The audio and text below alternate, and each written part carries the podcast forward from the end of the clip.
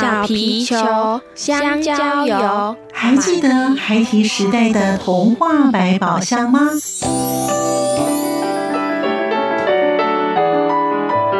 我是桂文雅，世界是一本美丽的书。我是曹俊彦，从小就喜欢画画。我的人生，我是王淑芬。当全世界都在下雨，泥泞不堪，全世界。我是王家珍，持续不断，好好的写。我是林世仁，创作儿童文学，让我找到自己生命中的阳光，可以探寻到生命中充满不可思议的兴奋。现在就跟着徐凡，我们一起施展魔法，回到时光隧道里，一起去挖掘笔尖上孩提的奇幻之旅吧。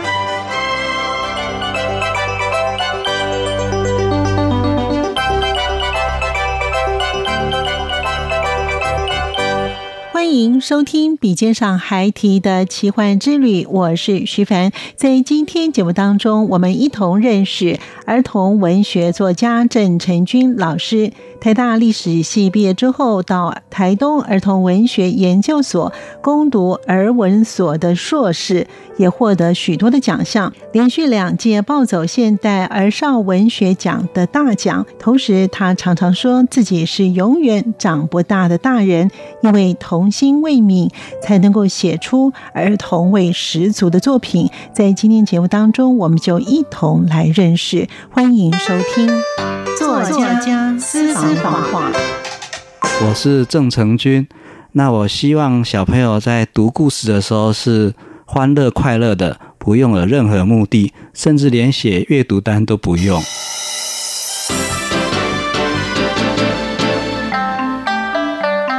声音印象馆单元。所以我想说哈，可能是老天爷给我在文字方面有这种一点点的敏锐度了。欢迎朋友们收听今天的节目。在今天节目当中，我们邀访到是儿童文学作家郑成均老师，特别到节目当中跟我们听众朋友一起来分享为什么他会从事于儿童文学。目前呢，郑老师呢是在国小任教，他也获得过儿童文学奖以及呢九个现代儿少文学奖，而且他也获得多次的儿童现代儿少文学奖。所以呢，他的过程当中呢，在得奖之余呢，还写了许多的一些的著作。那老师呢是一位客家人，他其实在作品当中也有一些客家的书籍。我们今天呢，赶快的请郑老师跟我们听众朋友一起来分享他的儿童文学之路。郑老师好。哎，主持人好，还有大家好。是老师，在你的作品当中呢，其实老师的特色非常的鲜明哦。那常常会提及一些所谓的少数的族群。那老师曾经也说过呢，自己小时候呢，因为很喜欢阅读，而且对于儿童文学又特别的热爱，到现在呢，老师常都说自己是一个长不大的小孩哦。那老师是不是在什么样的环境之下哦？其实虽然我们刚才呢跟老师已经有聊了一下哈，老师的成长的环境啊，以及当时的父母啊，是怎么样来支持你阅读书籍的呢？老师好，那因为哈我的那个环境是我的父母哈非常非常的关爱我跟我弟弟啦、嗯，因为他们两个也是公务人员，所以我们可以说是那个衣食无语，比较不用担心啦、嗯、所以哈我们是在非常有关爱的环环境下成长。那至于哈我很喜欢看书，我的爸爸妈妈很特别，他们哈也不是非常的常看书，可是哈我小时候想要买书，他们非常非常的支持。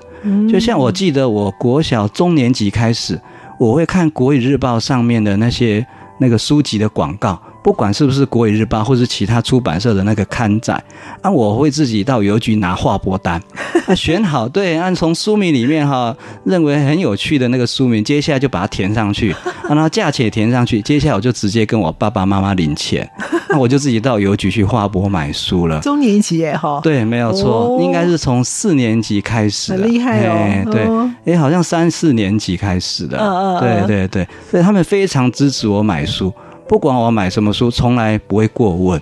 那你买那个漫画也可以吗？哦，就是只有漫画会比较问一下。那漫画哈，真的是偶尔偶尔买个一两本偷渡一下对也不是啊，等于是说我爸爸妈妈给我一个犒赏啦、哦欸、这个要另外提出啊，只要是文字书从来就不会那个、欸、就不会管啦、啊、哦，因为呢、欸、老师的父母呢您的父亲也是教职员哈，所以呢在家里面呢生活其实是小康家庭，所以呢很鼓励你们一起念书，所以只要你要买书全部一律批准就对了，没有错没有错对，所以老师从小就很爱看书，没有错，为什么？你是在书里面你有特别看到哪一篇你特别喜欢？总有一个原因你会特别的喜欢看书。其实哈，我也在思索啦，我觉得好像是变成是老天爷给我的一点点特点吧。哎，就像我以前有一个体育老师，他白天哈要上课要教体育，结果下完班他也说他要去打篮球。我说你不会累吗？他说哈那是上班。那下完班打篮球是他的那个乐趣，那是他的特长，所以我想说哈，可能是老天爷给我在文字方面有这种一点点的敏锐度啦、哦欸、所以我才会不知不觉就被文字吸引了、嗯欸、那甚至哈，我从中年级也几乎是从中年级开始，我家里有订《中国时报》啊，人间副刊的那些文章我也是在那个那个有一点生吞活剥的把它看下去、啊、你你中年级耶，对，看得懂、哦、没有错，我哈从、哦、很厉害哦。我记得我以前在小学要出门之前，我会蹲在地上，因为蹲在地上要收书包穿鞋子嘛，可是我旁边摊开的是好像中国时报的家庭版还是什么，他们上面有短短的文章，我总是一面哈一面收书包一面要把文章给它看完，哎呀，看完接下来我才出门这样子。所以老师有文字控就对了。对，就是被文字吸引。哇，哎，对，哦，那老师还记得你小的时候看了哪一篇你印象特别深刻？然后从此你对念书或是读文章、看报章杂志都非常的有兴趣。哦，那个我印象最深刻哈，我不知道有没有记错，有一年哈，因为那个以前的报纸是。过完年之后才一次送个四五天份、哦、他们好像是从除夕还是哪时候开始到年初三吧，嘿嘿，年初三、嗯啊、然后有一次、哦、中国时报啦、哎啊、然后我最开心的就是中国时报一次来，哇，那时候我很喜欢很喜欢追他们上面的那个连载的那个科幻小说、哦、我不知道有没有记错，嗯，那应该那时候是倪匡写的科幻小说，哇，那那个过完年哈，那个一次来那个好几天份的报纸，让我把那个连载哈这样一路看下去，真的是非常的爽快啦，哎，用爽快，真的读的那个畅快淋漓。那、啊、可是哈，让我对于儿童方面哈，儿童文学方面，因为我四年级，我爸爸哈就让我订那个《王子》杂志啊。那我最喜欢的就是《王子》杂志上面刊载的那种科幻故事。或是他们出版的那种科幻的那个儿童小说，那些东西让我最印象深刻。那、啊、同样我刚才讲到倪匡，我四年级也开始看倪匡远景所出版的那些科幻小说，所以我从小就对科幻非常的着迷、啊、所以你问我说小时候印象最深刻的还是那些科幻的那个故事吧。嗯，原来是老师呢，在念中年级开始对科幻的书籍呢，就是非常有兴趣哦。那老师呢，非常热爱儿童文学哦。可是呢，在大学的时候呢，念的是历史系哦，是台大历史系哦。后来呢，才转攻台东，就是儿文所。这其中的转折，你为什么会从历史系会去念台东儿文所呢？其实这不太一样哎。对，没有错。嗯，主要是哈，我会念历史系是。因为我从中学从国中高中就非常喜欢的上国文课，所以国文老师所讲的话我都奉为圭臬啊。有一次高中的国文老师啊，讲课讲到途中突然跟我讲说跟我们讲说你们以后大学啊不要选中文系，因为念中文非常的辛苦。可是他是一个非常喜欢中文的老师，我想他是后来想他是有点故意在感慨啦，可是他爱中文也是爱得非常的深。那结果哈，我就把他话听进去，在填志愿的时候我把他反而把中文填在历史的后面。嗯，那我们以前是不太清楚自己的志向，就按照这样子电脑这样对就这样分发下去。那、嗯啊、我是一个后知后觉的人。那、啊、我印象很深，就读到大二的时候，我有一天哈，同样是在文学院，有一天晃到那个中文系的那个教室，一看到他们的课表哈，我就愣住了，真的是当场愣住了，因为他们所开的那些科目哈，都是我非常非常喜欢的。哦，比如有什么现代的那个小说那些，那些小说其实我高中都有在读啊，哎，所以我非常台湾那个小说非常的那个喜欢啊。到最后我甚至还邀我历史系的同学说，哎，我们来去修中文系的《红楼梦》三个学分啊。结果我同学呢不要，啊，最后我只好自己硬着头皮去选《红楼梦》啊，上了那个一个学期的课。所以我那时候，可是我那时候还是后知后觉，不知道自己其实是非常喜欢中文，非常喜欢文学啦。啊，我是后来大学毕业哈，到了出版社，哇，那出版社每天都接触文字啊，然后接下来开始偶尔来写一下稿，那时候才后知后觉，还非常的强烈意识到说啊，我喜欢那个文学，那我才赶紧去报名儿童文学研究所。就这样子。可是文学有就是专门写文章的啊。对。可是成人文学跟儿童文学是不一样的。对。那老师为什么去考儿文所？因为我那时候被分到儿童杂志的部门，哦，这中间还有一些转变吧。我本来到了国一，我就把儿童文学给它放在一边了，我就开始读幼师少年上面的那些小说。我也开始读那个什么年度小说选，我的补习班老师哇，那个每一他都有几十册的年度的那个小说选，我就这样一册一册带回去跟他借回去这样读啊。到了高中哈，哇，那些那个乡土文学啊，其实哈还有很多很多的那个作品，就是狼吞虎咽一直读，都是在读读成人文学的那个领域啦。啊，为什么后来又转到儿童文学？因为我后来在那个大学毕业之后，在儿童杂志那边担任编辑，结果我才发现说啊，小说的阅读才是最美好的感觉啦，哦，感觉小说最美好啊。大人成人文学有时候读一读，心里会有一点忧愁，比如像我高中的时候也很喜欢读人间杂志啊，人间杂志那些报道那些哈，哦，让我心里有些感慨，到现在我还有一些感慨在了。还有人世间哈，啊，当然小说本来就是写人世间的事情，还，啊，有些比较愁苦的会让我心中化不开，所以我最后还是会走到我小时候最喜欢读的儿童文学领域。那，啊，可能还有一个原因啊，我的文笔也不到那么好的那个地步，所以我在儿童文学里面可能是我的文笔也蛮适合儿童文学啊，再加上心性也蛮适合儿童文学啊，再加上自己小时候也很快乐的阅读那个经验，所以我就一直沉浸在儿童文学领域里面了。哦，所以老师就决定去考台东的儿文所。对对 对, 对，没有错。哦，其实很多的儿童文学作家都是这个学校毕业的。哦，对对对，没有错。然后有很多的儿童文学作家都是老师，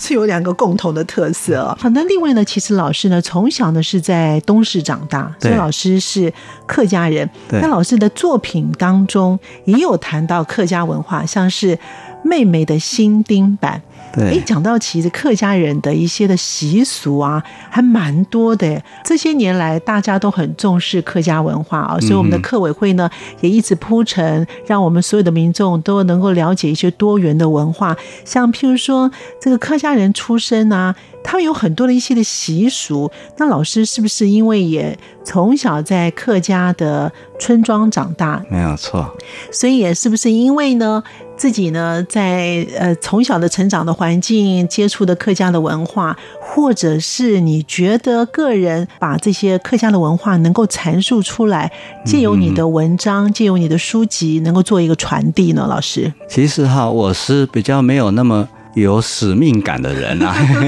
我哈就像我说的，我是一个后知后觉的人。嗯，那我是因为我觉得我父母从小把我照顾得很好，也算是说保护得很好。那接下来成人在外面工作哈，让我觉得倍感艰辛，等于心里还是长不大啦。哎，那虽然已经是成年了，心里还长不大，所以在外面工作我觉得倍感艰辛，所以会不断不断的怀念小时候的环境。会之所以写那么多故事，其实也是在写我小时候的那种所看所闻啦。啊，然后因为我所所所看所闻都是沉浸在客家的那个环境里面，所以也不是说不知不觉啦。反正要写的话，要写我童年，写我小时候，当然就是写出那些客家文化的东西出来。啊，然后写着写着才慢慢说，哎，其实哈，我也可以做一点传承。那所以写到妹妹的新丁版的时候，是有一点点刻意要让大家知道说，诶，台中县啊，东势镇这个地方有新丁版这种习俗哦，这个是全省都没有的。无限的爱向全世界传开，永恒的关怀来自台湾之音 R T I。 全台只有在台中东势镇这个地方有所谓的新丁版的习俗，怎么样的习俗呢？以及老师他之后有什么样的传承的理念？我们继续来听郑成均老师跟我们听众朋友继续的分享。是有一点点刻意要让大家知道说，诶，台中县啊，东势镇这个地方有新丁版这种习俗哦，这个是全省都没有的，全国都没有的，只有在台中东势这个地方才有。没有错，那时候是已经有一点客家传承的那个意识在，只是一开始写的时候并没有、嗯、一开一开始只是怀念自己小时候的那个环境啊，因为我是客家人，所以小时候就那个沉浸在那种客家的氛围里面。嗯，哎、欸，对。那新丁版是有什么样的习俗呢？哦，新丁版的话，就是丁就是指男丁呐、啊。啊、哦，那因为东势哈位在那个山边啊，然后很需要那个壮丁哈来处理那些农事或是山林里面的事，嗯、所以只要家里面有出生男丁，哇，全家都好开心，所以就会做板。呃、哦、做那个板齁、哦、来庆祝那个男生。什么样的板？诶、欸欸、就是那个板齁、哦。超贵。它那个诶、欸、它会有一个乌龟啦、欸、那个、哦、那个安菇柜啦。诶、欸、对，安菇闽南话叫做安菇柜啦齁、哦哦。它就是做柜，那、啊、可是呢它那个会用那个模把它模塑出那个形塑出那种乌龟的样子。哎啊，然后我们新丁版，我们东势新丁版还会玩一种叫做豆板的那个游戏啊。什么叫豆板？就是、就是当年哈、哦、那个那个村庄或是那个区小区域哈、哦，那个有出生的那个男丁哈、哦、啊，那一年的那个元宵节当天会推出，看谁家里的那个哈、哦、那个板新丁板是做最重的，做的最重哈、哦，得到的奖金就会最多。那一定要那一年刚好家里面有出生男丁才可以做，就是那一年的。可是你要拿捏好，你不能为了得奖金，结果花的钱胜过于奖金，对，那也就亏损了。所以我爸爸说哈，那时候做板哈会互相打听说，那一户人家偷偷叫米叫了多少斤。哎啊，然后呢？如果哈、哦、胜过于我们，我们自己再偷偷来叫米，反正就是要拿捏到哈、哦，那又能够赢得到奖金，赢到头彩，可是又不能损失亏本太大，要当情报员就对了。对，没有错，没有错。嘿啊，按、啊、我爸爸跟我讲说哈，他我出生那一年，他们很开心。那、啊、他们其实也不是为了要得那些奖金，对。结果哈，我阿公不小心哈、嗯、就把我的新丁版做到当时村庄是第一名的，哎，所以我爸爸有跟我讲说，哎，这个长男长孙呢，哈、嗯，没有错，哦、没有错。哎、啊，那些新丁版就是摆在土地公庙，所以就是哦，也不能吃哦。可以吃，就是给大家展示，哎、哦，就是元宵节当天，大家都一起来看板，晚上的时间啊，大家都一起到土地公庙。去看那些板，哎，看那些新丁板，看那些安骨粿这样子。那看完之后，拜完之后就可以拿回家吃了，哎，就可以邻里就可以开始来分了，哎，哦，邻里大家一起分，对，大家一起分，大家一起吃，哦、哎，这样子。那这个新丁板为什么只有在台中东势这边有？有可考吗？还是不可考？哎、欸，这个我就没有研究了，哦、我就没有研究。好特别的一个习俗，没有错，所以只有男丁才有。女生就没有。后来哈，他们有哇，慢慢挖掘，原来女孩子也有做，好像其他的糕点吧。哎、哦，所以现在客委会他有推那个什么十二大客庄的那个节庆活动，对对对对，所以女孩子现在也有也有男在推出啦，哎、嗯，也有在推出。哎，哇，这蛮特别的。所以老师就特别写个妹妹的新丁版。对。所以这个是有一点对比的那个情况啦、哦欸、有一点对比。新钉板明明是要用在男孩子的那个身上，可是我是故意在新钉板前面又加一个妹妹，妹妹 对, 对，没有错，这是我刻意安排的一个片名啦、啊哦、对、嗯、否则的话这个重男轻女的观念直到现在可能好一点了，但是还是会有哈、哦，没有错，没有错。嗯，老师除了这个客家的议题之外呢，其实呢老师的作品呢，像《爸爸的超级任务》，还有呢就是妹妹的新钉板啊，都有提及所谓的唐氏症啊。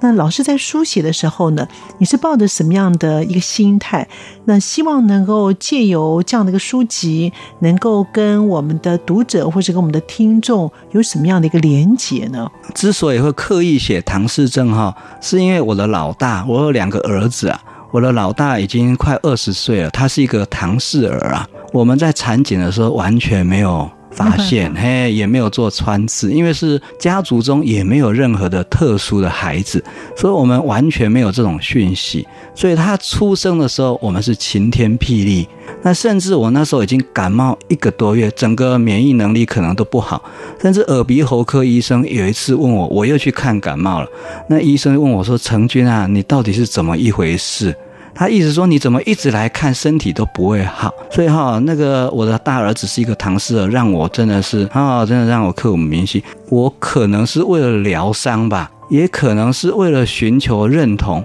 让大家认为说我的儿子啊能够在社会当中，各位也能够能够接纳，所以我不断不断的在我的故事里面加入唐氏儿，或是加入智障的孩子这样子的那个角色下去了、啊。我还在摸索为什么我要这样子写，可能目前讲的话，可能就为了自己疗伤，也是希望大家能够接纳这种孩子，哎、啊，让我的那个伤痛不要那么深吧，所以可能有这样的目的在、嗯、其实现在的社会当中呢，我想都会接纳的，因为现在的资讯啊，这方面的资讯越来越多、哦、那我们也都知道说，其实呢这一群的孩子他们其实可以过得很好。哇，老师的作品呢，是因为有这样子的一个因素、哦、那除了我们刚才讨论到这么多的一些议题啊，最近看老师的里面的一个篇章哦，就是地下道的水怪哦，我觉得老师的想象力非常的丰富，而且呢会天马行空。我在看的时候，我常想说，这些儿童文学作家脑袋到底装了些什么？为什么想的东西跟我们一般都不太一样？包含我自己在做节目，我都觉得我好像没有办法像老师一样，可以有这么多的一个天马行空啊。像老师的《我的爷爷是超人》啊，那当然不是隐喻爷爷到底有多伟大，而是设定了这个爷爷呢是一个超人。一般来讲，不是爸爸是超人，是爷爷是超人啊。还有呢，这个机器人大逃亡哦、啊，而且那都是跟跟整个世界呃做一个连线啊。但是我现在知道老师为什么会写这个机器人大逃亡，因为老师喜欢看科幻对，没有错，从我们刚才那边讲，老师喜欢看科幻，对，所以呢老师呢就是因为这样子的小时候的接触呢，一直到长大之后呢，加上自己呢是一个长不大的彼得潘呢，因为你本身的童心还有呢这种的想象力，因此呢也刻意的呃，写了许多的一些的书、哦、但老师念的是历史系，其实念历史系的人啊很有智慧，而是不是把这些东西帮上你的人生的经历一些的历练全部融合在你的书本里面，然后是不是有传递一些人生的哲理呢？老师其实哈，我我比较不好意思啦，师院俄文所的老师也曾经念过我，我可能是从小阅读取向的关系哈，我的我的作品一直把它想成是写成是游戏性比较重，通俗，我比较靠近通俗文学啦，就是让大家只要读得快乐就好了。可是我的师院老师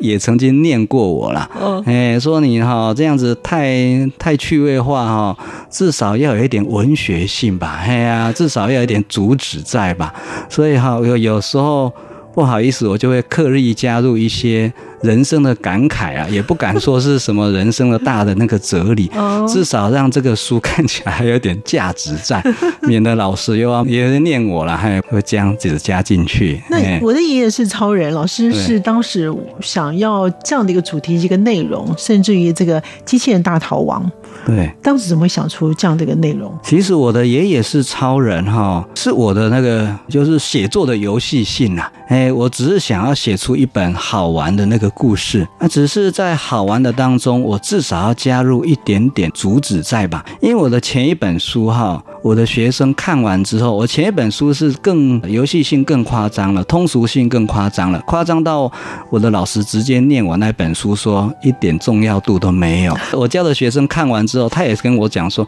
老师这个书很好看很好玩，可是看完之后也不知道有什么感想出来。所以接下来我哈那个游戏性减低，然后要有一点主旨在，有一点目的在，所以我就接着写我的爷爷是超人这本书啦。至于机器人大逃亡，其实是为了缅怀我小时候所读的一本也是王子杂志所出版的书，好，它的名字也其实叫做《机器人大逃亡》。那我对那本科幻故事念念不忘，它是我们国内一个很很重要的一个一个作家所写的故事。以前他也在王子出版社里面工作啊，他就写了这本故事。啊，这本故事书哈，让我念念不忘，甚至让我哈在读师院儿文所的时候，也让另外一个同学也念念不忘。我们两个啊，一起在唏嘘，一起在那边讨论台东的时候，一起讨论这个故事书，讨论的不亦乐乎啊。然后哈，那个从师院毕业之后，我就想，嗯，我也要学习这个作家，写出一本《机器人大逃亡》的书，书名是跟他完全一模一样。可是啊，写完之后我寄一本给我那位师院的同学，他说还是小时候那一本比较好看，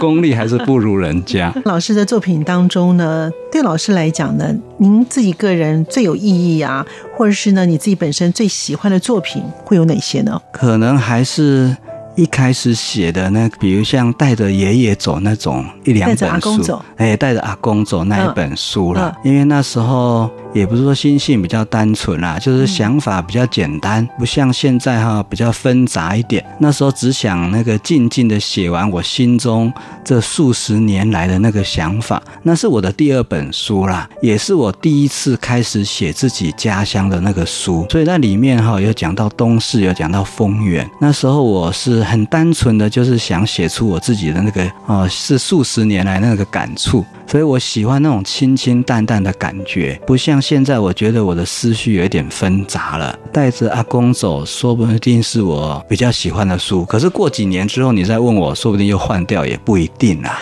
嘿，就是这样。因为老师这本书也有得奖哈，对，还有老师其实还有一本《我的丽莎阿姨》。哎、嗯欸，对对对，嗯，那是我第一本。这个当时为什么会想要写的外佣照顾小朋友？哦，对，那本书也其实也蛮有意思的。嗯，丽莎阿姨哈，其实是我家里的菲律宾女佣啦。哦，因为我老大是一个唐氏儿嘛，她哈非常非常的重度。哦，不管是智商还是肢体上面非常非常重度，所以当老二准备要出生的时候，我们就请一位外佣到家里帮忙啊啊！然后那时候因为我在私立学校服务，那个私立学校也可以称它为贵族学校啊。然后我那时候可以看到很多的外佣哈，帮着我们学校的学生背书包，或是做一些哈本来孩子该做的事情啊。哦，是的，所以我就故意有写的有一点搞笑，有点嘲讽，就是说，哎呀，那个写到最后啊，菲佣竟然哈能够代替，